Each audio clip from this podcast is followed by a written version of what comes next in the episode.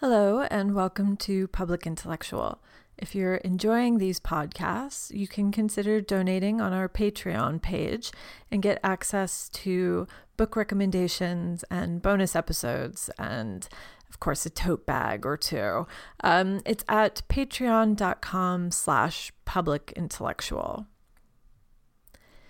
And in our continuing series of what the Christ is wrong with straight white men. Today we are going to talk about the straight white male writer and what is their obligation in this strange age we find ourselves in.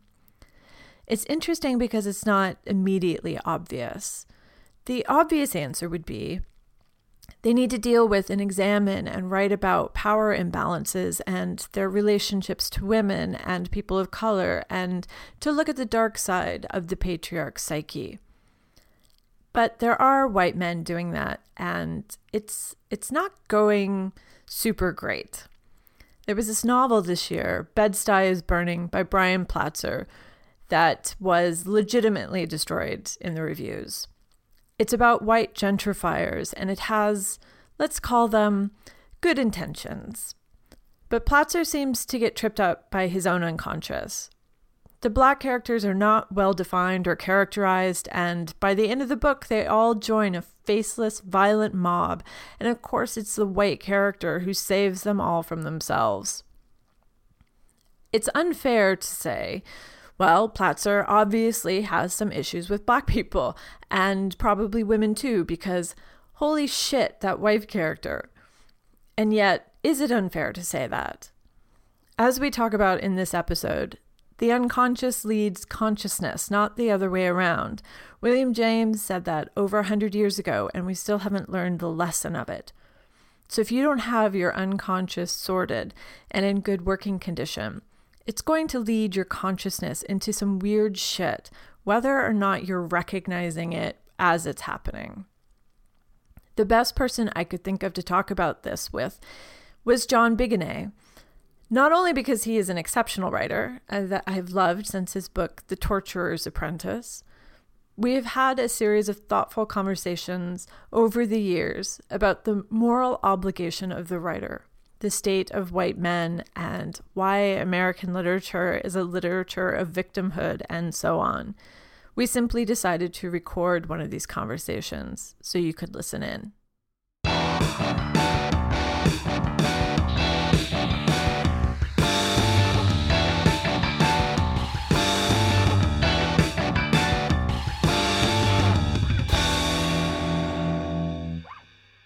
You recently published this essay of questions, not answers, about uh, the moral responsibility of the writer. And you talk about your own um, moral exhaustion. And I was wondering if you could just sort of summarize it a bit so that I don't inadequately summarize it back to you. That would be.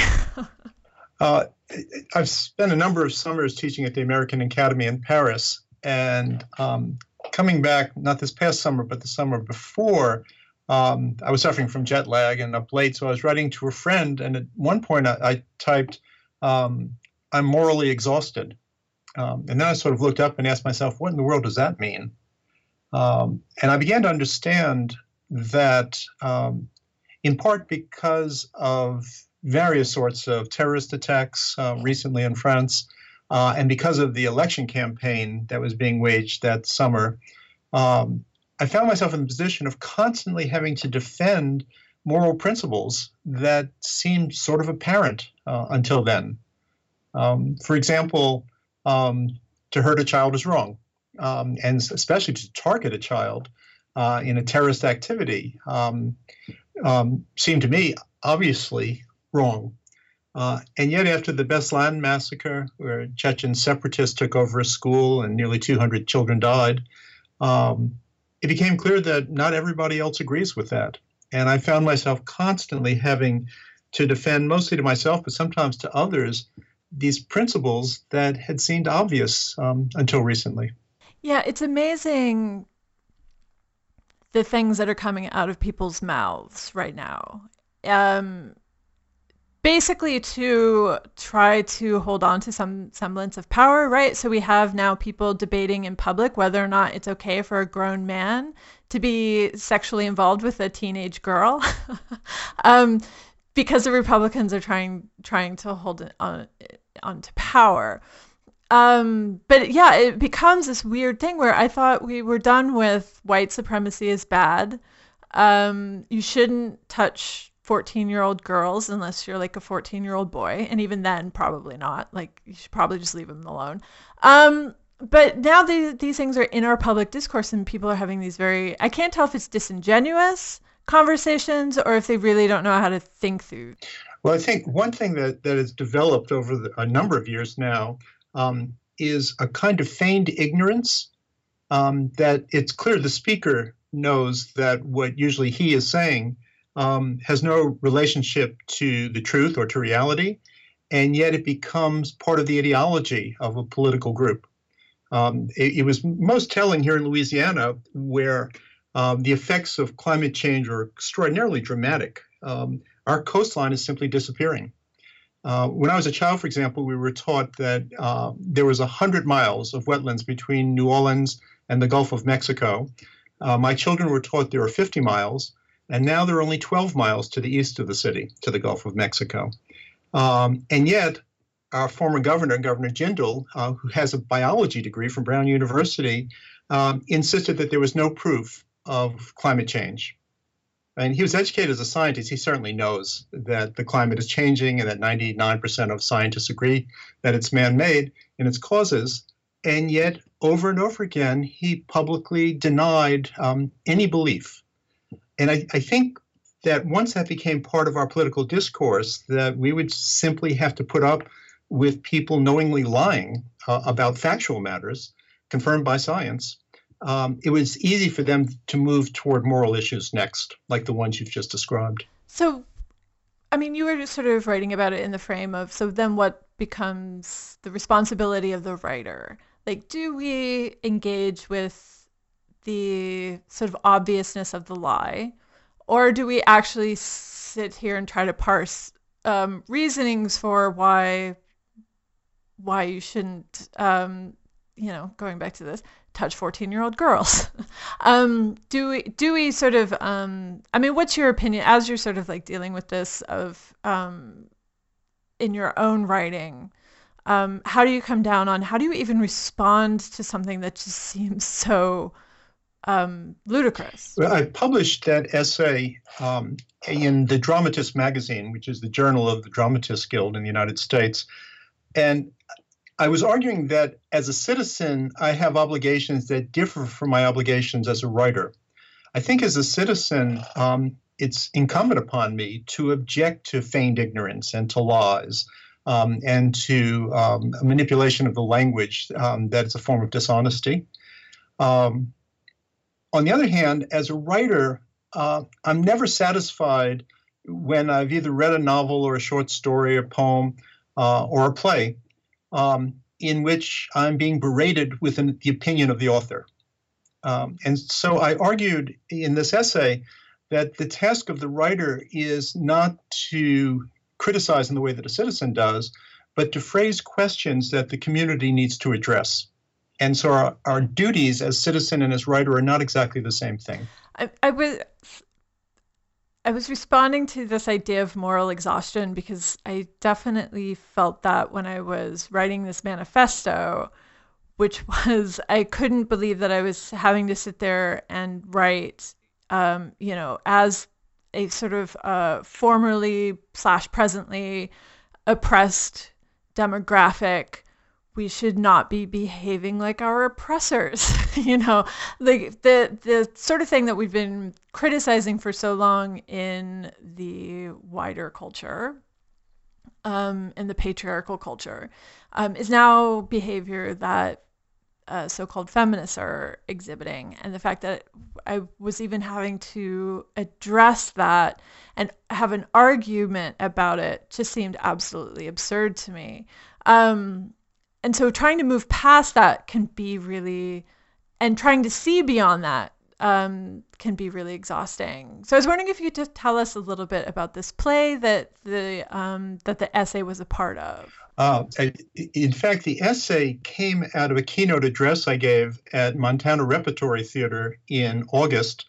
Uh, they have an annual uh, new play workshop uh, called The Colony, and um, writers um, come from around the country. Um, uh, Larissa Fasthorse and Deb Laufer were also there this year. And um, we have classes during the day, but at night, uh, new plays that we're working on are presented as staged readings.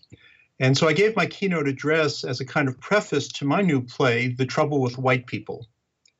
Uh, the play itself um, examines um, the way in which um, a murder um, that, that is performed on the stage actually can be understood by uh, the legal system in the second act uh, and come to the conclusion that in fact no murder occurred at all.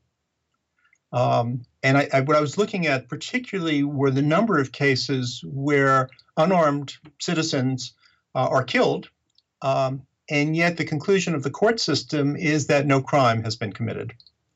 And I was trying to understand how the law can come to such a conclusion.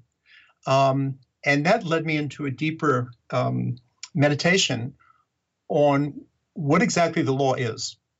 And so, although uh, um, it, this is set in a small diner at midnight uh, with a fry cook and a waitress and a busboy, uh, in the first act at least, um, blue collar workers, um, you know, scrapping to get by, um, the full weight of um, those questions or uh, can be examined um, through the events of that evening and the response of the legal system to what happens there.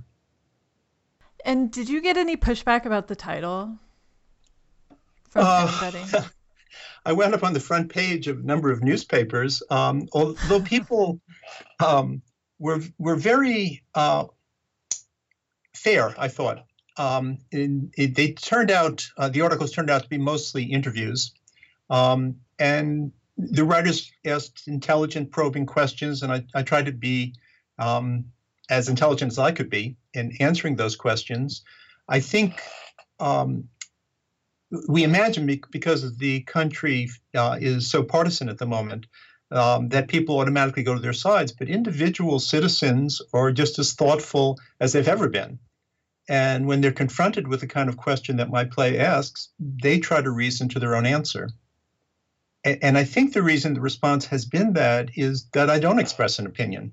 Uh, the very end of the play um, is very clearly a question posed to the audience, but it doesn't make clear what the answer is. I leave that to each of them to decide.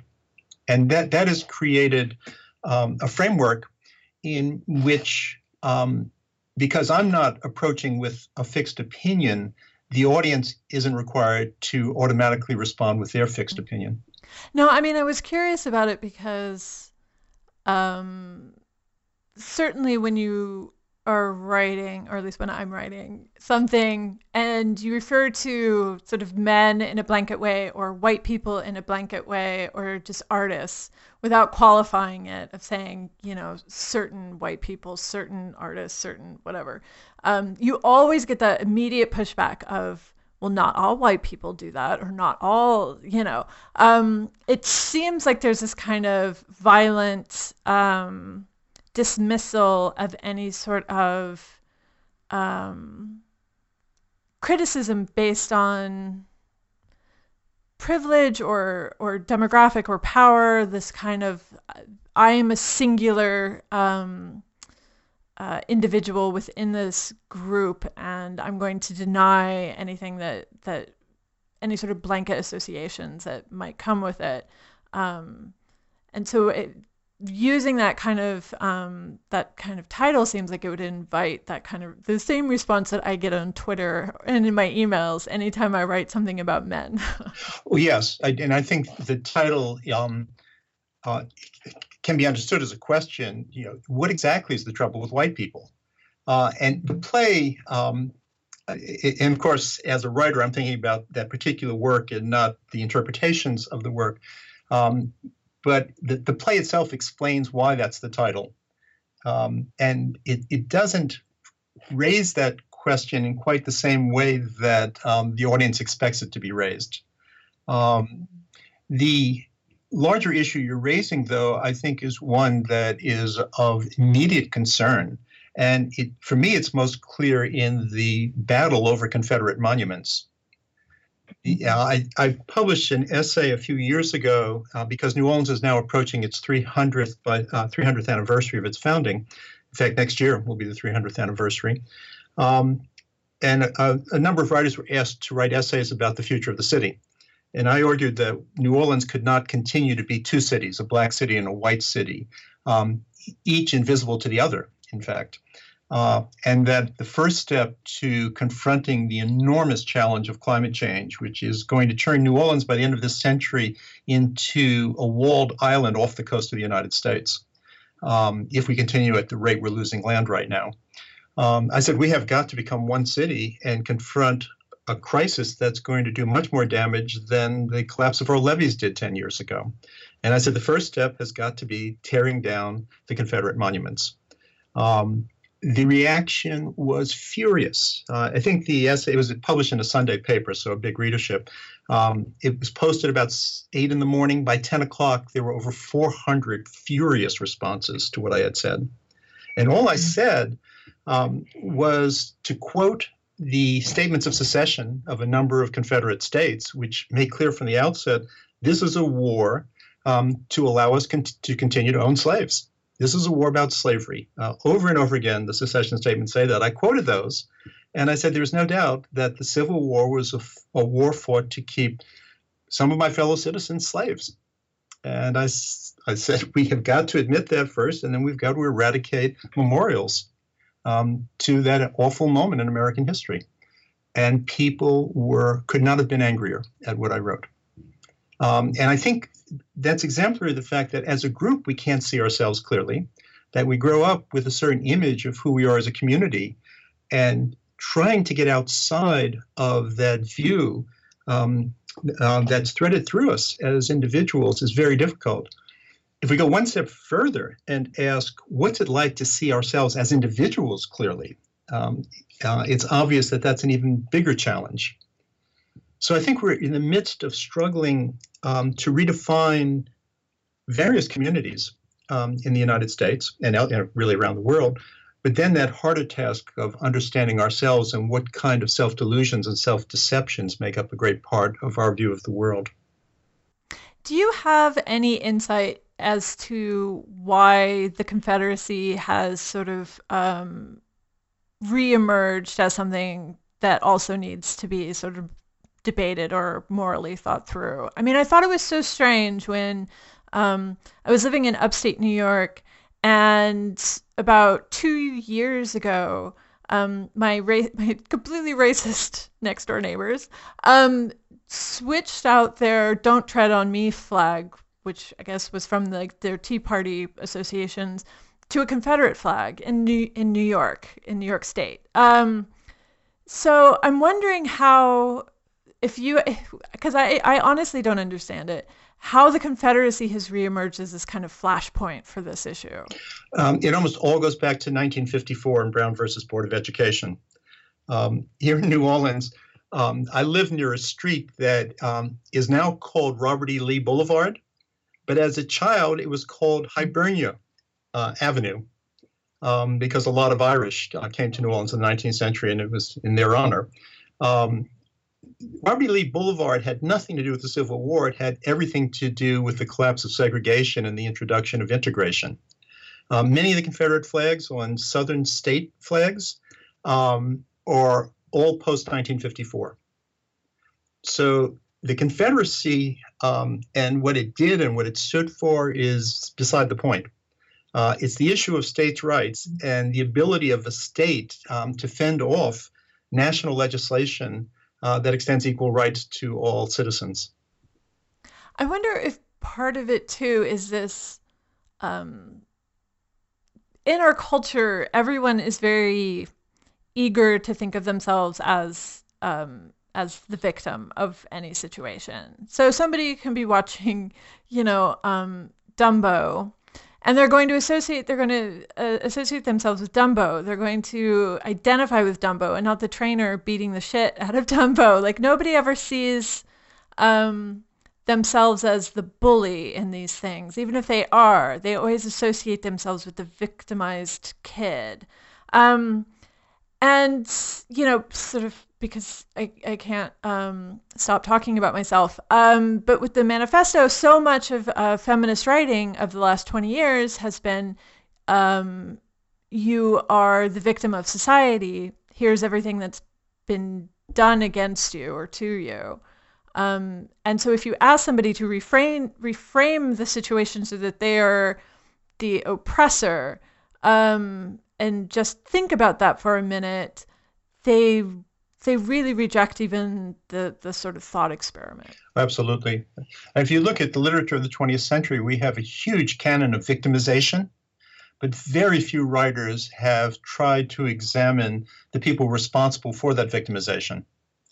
Um, in my, my collection of stories, The Torturer's Apprentice, I have a story called My Slave.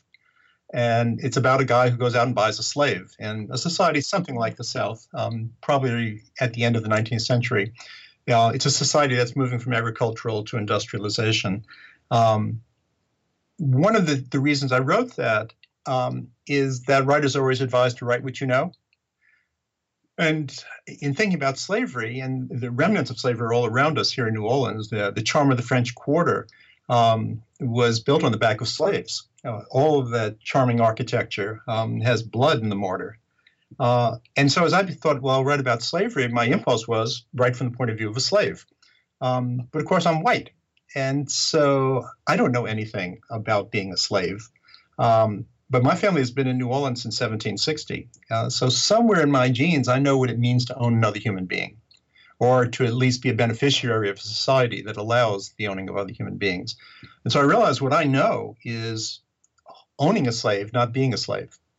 And so I wrote a story about someone who buys a slave um, and discovered many elements about that awful institution which had never occurred to me and which I'd never seen addressed by looking at it from the point of view of the oppressor. Um, I've got another story called I Am Not a Jew um, about someone who escapes um, anti Semitism by throwing up his hands and saying, I'm not a Jew.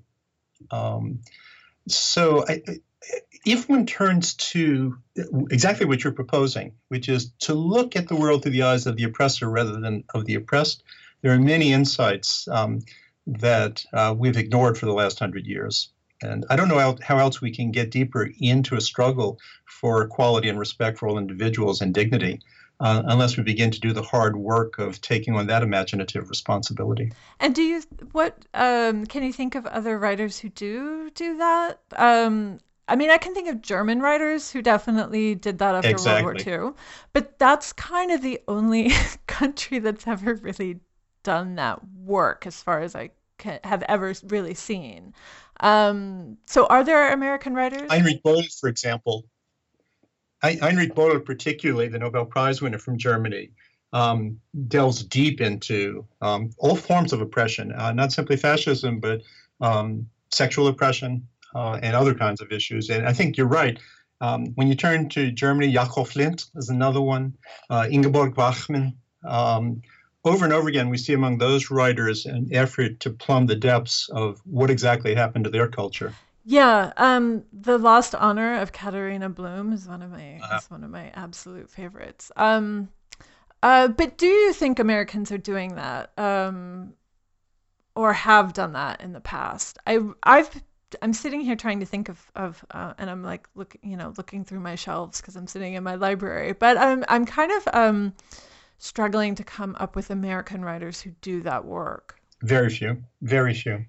Um, one of the essays I've been working on for a long time now is called um, Sentimentality and Morality. And I think that something that's happened to our culture um, in my lifetime is a movement away from arguing from moral absolutes to anecdotal discussions of morality. Um, so, um, if we take capital punishment and abortion, for example, okay, um, if you argue that life is sacred, um, then you will certainly oppose abortion, but you're also going to have to oppose capital punishment. So it's much safer to construct an argument based on anecdote. Um, that um, back alley abortions, uh, which or used to be symbolized with rusty um, coat hangers, or on the other hand, you're killing babies. Um, on the other side, turns it into a kind of narrative that's very easy to control in terms of its implications. But if you turn to the large moral foundation, for example, life is uh, sacred, then a conservative has got to oppose capital punishment if that person opposes abortion too. I, I think there's been a shift away from arguments of morality and focusing instead on sentimentality, uh, which is almost like always expressed narratively. Um, and, and therefore, all we talk about is how something feels, how something has injured me or someone else, rather than extrapolating out to a principle that has to be applied to all experience. Right. Um, I was talking to the philosopher Bruce Robbins about this in a in a previous podcast. That the sort of larger um, ethical or moral structure um, has disintegrated, so that we take issues one by one. Um, and so then it becomes a sort of like lifestyle rather than a philosophy. So, you know, this is the issue I care about, and I'll devote things to time and money and energy, but everything else can kind of fall away or be disregarded and, um, and that sort of thing, which is how you get, you know, um, ethicists like Peter Singer, um, you know, yeah. active in the world. Um, but yeah, I, I, think that there is something very interesting about that idea that the larger framework um, for us to understand our place in the world and the consequences of our actions um, have has disappeared. And for me, as as a um, as a lunatic, I blame the death of God, but uh, but that's just me. Well, that's one way to talk about it. Um, but I I do think you're absolutely right um, if we tie ourselves to moral absolutes, that's going to constrain our behavior. Um, and if, on the other hand, each moral question is handled in an ad hoc fashion, um, and typically by way of an invented narrative, then I'm free um, the next time any sort of moral quandary arises to make any choice I want without reference to the earlier decisions I've made about ethical behavior.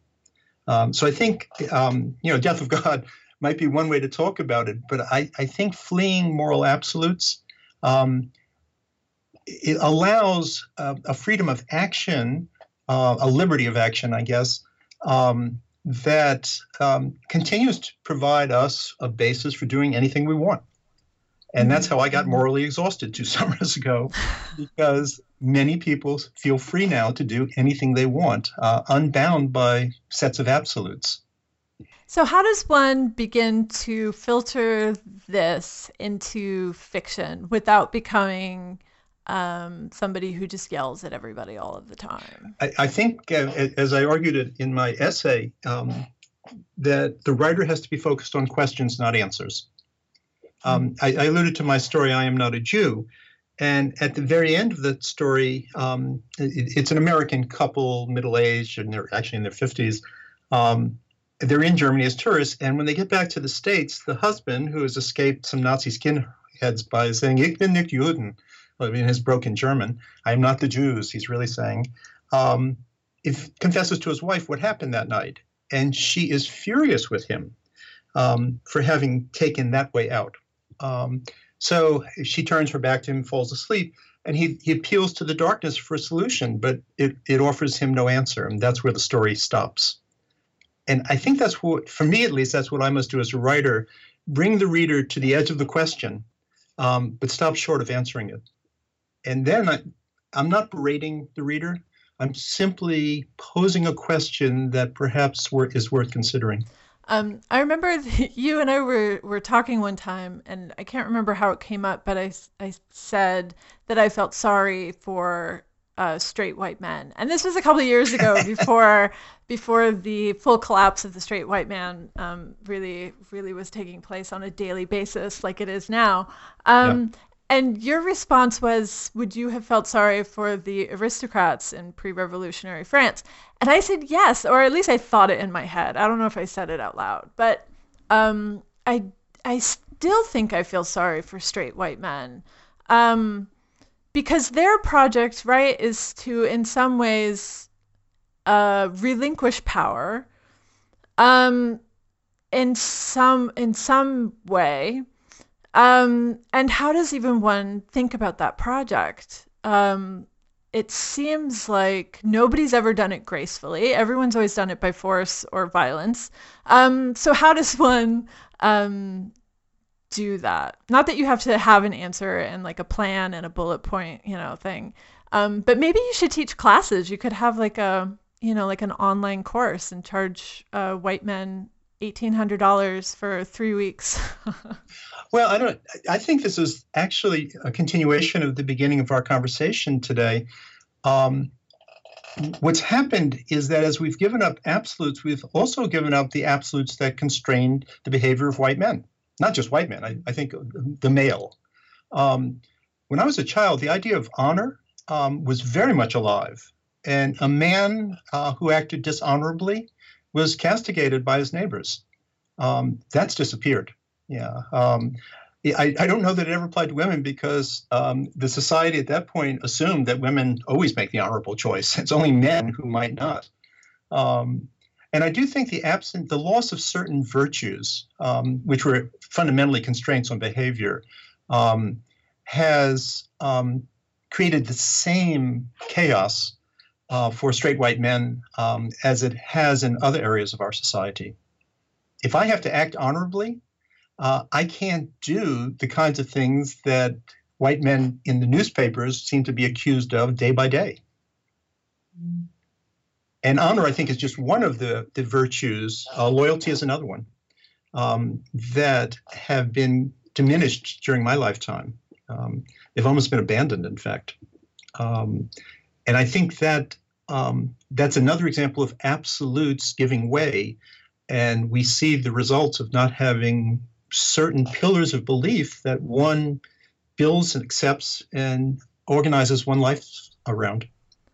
Yeah, I mean, um, again, going back to Germans, um, Hans Magnus Enzensberger wrote this book called Civil Wars, um, where he talked about the um, right so the the uh, the crumbling of patriarchal virtue. Um, so these sort of uh, codes that men were supposed to live by have disappeared and part of the reason that is is because the patriarchy is disappearing. So the mechanism of patriarchy still exists which is that it tries to bring out certain qualities in men like aggression and competitiveness and, and so on and so forth because that's useful to a patriarchal culture. But the patriarchy isn't strong enough anymore to actually direct that energy. So it um, produces violence, it produces aggression, but doesn't direct it in the same way, which was, you know, um, war, because we needed all of those men, those young men, doesn't give a shit um, that they were about to die violently. Um, so, you know, uh, anyway, uh, so he he well, saw it as uh, as proof that the patriarchy was um, uh, further along in its destruction than anybody wanted to admit, but that nothing, the chaos is a sign that nothing else has uh, come up to replace it. The abandonment of constraints, um, I think, has had a lot of uh, implications for the world we live in today. Bill Buford, I think, in Among the Thugs, um, his um, book about um, English soccer hooliganism um, says it's pretty much the same thing you just said, which was in the 19th century, these British hooligans would be sent off to make war on natives in the empire. Today, um, they go to the soccer stadium every Saturday and fight one another there instead. Uh, the military enforced a set of constraints on their behavior um, that allowed them to exercise that violence um, in ways productive to the empire, to colonialism. Uh, today, we have none of that. And so it's turned to whatever is near at hand. Yeah, which is just crowds of people, it seems, right? Crowds of people or a wife. Um, and domestic abuse um, is one more expression, it, it, you know, as you say, of the violence inherent in a patriarchal system. And that's fostered by it, but is no longer constrained by it. Right. I mean, even today, there was another sort of um, revelation that the last mass shooter, which I guess was yesterday, um, had murdered his wife before he left to go. Um, yeah, um, and it it's. I saw that. I also saw that the president um, simply copied and pasted whatever he said about the last mass shooting for this mass shooting. Yeah. Uh, yeah, and forgot to change the name. Yeah. Yeah. Yeah. Um, but I think that's indicative uh, of another issue that, um, from a writer's point of view, is very important, and that's um, an assault on language. Um, and what is, in some sense, an absolute relationship between a word and its meaning, even though that, of course, it's always evolving. Um, but turning one's back on the dictionary um, is much more dangerous than uh, society may realize. Um, so that when we, we see these incredible sentences that comes out of um, Donald Trump's mouth, um, that's an assault on democracy in itself. Because if we can't speak to one another, we can't debate, and if we can't debate, we can't make choices, um, or intelligent choices at least. So language is part of what's been going on, um, and um, the way we we change this change in virtue that we're talking about, like honor, for example, um, is diminished um, in itself, but by the way we talk about it as well. Mm-hmm. Yeah, and it seems like the patterns are increasingly obvious in the sense of um, there's another mass shooting every day and it's always the same type of person and it always you know the the first warning signs of domestic violence are always there and et cetera et cetera but we seem um, reluctant to acknowledge the pattern or to do anything about like the um, the starting point um, which is the violence in the home um, yeah it, it just seems like we're in this ridiculous place where our stories are worthless to us because we keep being told the same story, but we feel trapped within it and we can't imagine a different kind of story. Does that make sense? It does. And it's once again, we can't to appeal to an absolute. Um, the, the position of the NRA um, and um, people who support um, this expanded notion of the Second Amendment is another example of refusing to embrace a constraint. I mean, in the 1930s, nobody objected to um, legislation that prevented automatic weapons like Tommy guns um, being widely available. Uh, but today, uh, any kind of constraint on behavior is resisted as uh, a fascist impulse of authoritarian government. Um, so I, I, think this balance between liberty of behavior, um, but certain constraints that we must accept as a community uh, is out of balance right now. Um, and it affects everything that, that you're talking about. And it seems like the literature of our era is so um, insubstantial. Because um, either you have sort of people evading the issue entirely and just sort of writing about their lives, um, or you have um, people very inadequately trying to address um, very serious issues. Um, there was this, this, gentrification of Brooklyn novel that came out um, this year, um, and I'll I'll avoid the title name, but because um, you know poor guy, but uh, it was it was really terrible. Um, and he i know he was trying to make like some sort of important statement about white people moving in, into a um, historically black neighborhood. Um, and that but then he just sort of recreates everything because the uh, the black neighbors turn against the white family because of a of a police shooting and all the black people just become like this faceless mob. Like they're they're not in any way um, sort of individualized or um, uh, made to be understandable or sympathetic um, and I'm just like, everybody needs to get their unconscious like straightened out. You know, William James wrote this 100 years ago. The mm-hmm. unconscious leads the consciousness. It's not the other way around. You can't decide to be not racist. You can't decide to be not misogynist. Uh, you gotta get you gotta get in there, guys. Come on, let's do it. well, I think one way of doing that is what you were talking about before, um, by avoiding um, the perspective of the victim and beginning to explore the people responsible for victims. Um, if uh, right now, um, I think over half of America, white Americans who have been asked feel that discrimination against whites is a major issue. And um, about two months ago, there was one in which working class whites said that it's as serious a problem for the United States as discrimination against minorities. Um, we can just dismiss that out of hand and, and, ask, what in the world are they talking about? Um, when the, there's so much obvious privilege um, attendant to having white skin. Um, but I think as writers, we got to take that seriously and try to imagine our way into their perspective uh, and ask what what is it about the way in which they're interacting with the world which leads them to that conclusion. Uh, I'm working on a novel right now set in the late 50s in New Orleans about the collapse of uh, neighborhoods as they're integrated and the effects of that on the, the families, um, all of which are delayed families because World War II had ended just about 10 years earlier. Um, and in those days, everybody's saving was their house. So if your house's value plummeted, uh, you lost everything. Um, I think looking at at integration from their point of view um, is going to reveal things um, about the complexity of moral advancement that no, as far as I know, um, most writers in the United States are ignoring. Yeah, I mean, and it also seems like there doesn't, there's not an acknowledgement that the writer has an obligation. Um, that so much of it is written about, oh, it's about personal expression, it's about my my creativity, et cetera, et cetera. Um, the idea that you have an obligation as a writer in any way, shape, or form is an unpopular one right now. Um, it's a constraint on behavior yeah.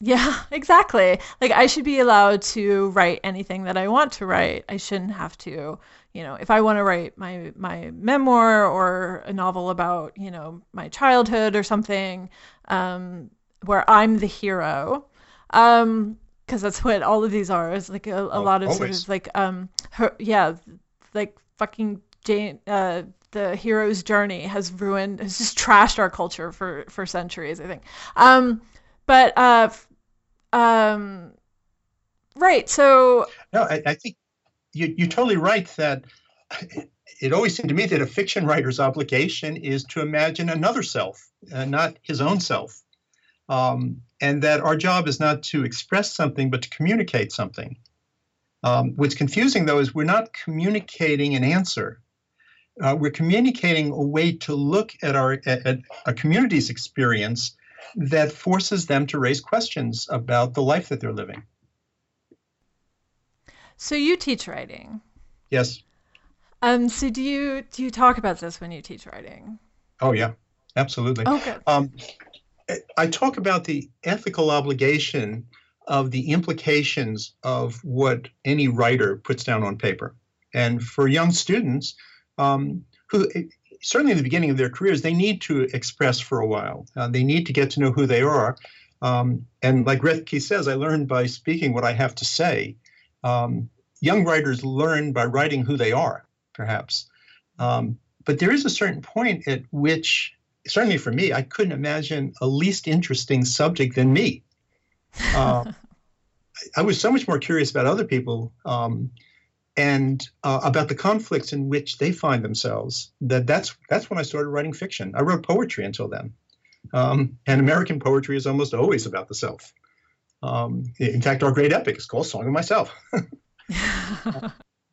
but fiction, I thought, and and certainly theater now for me too, is a way of escaping myself um, and lodging my imagination in another perspective.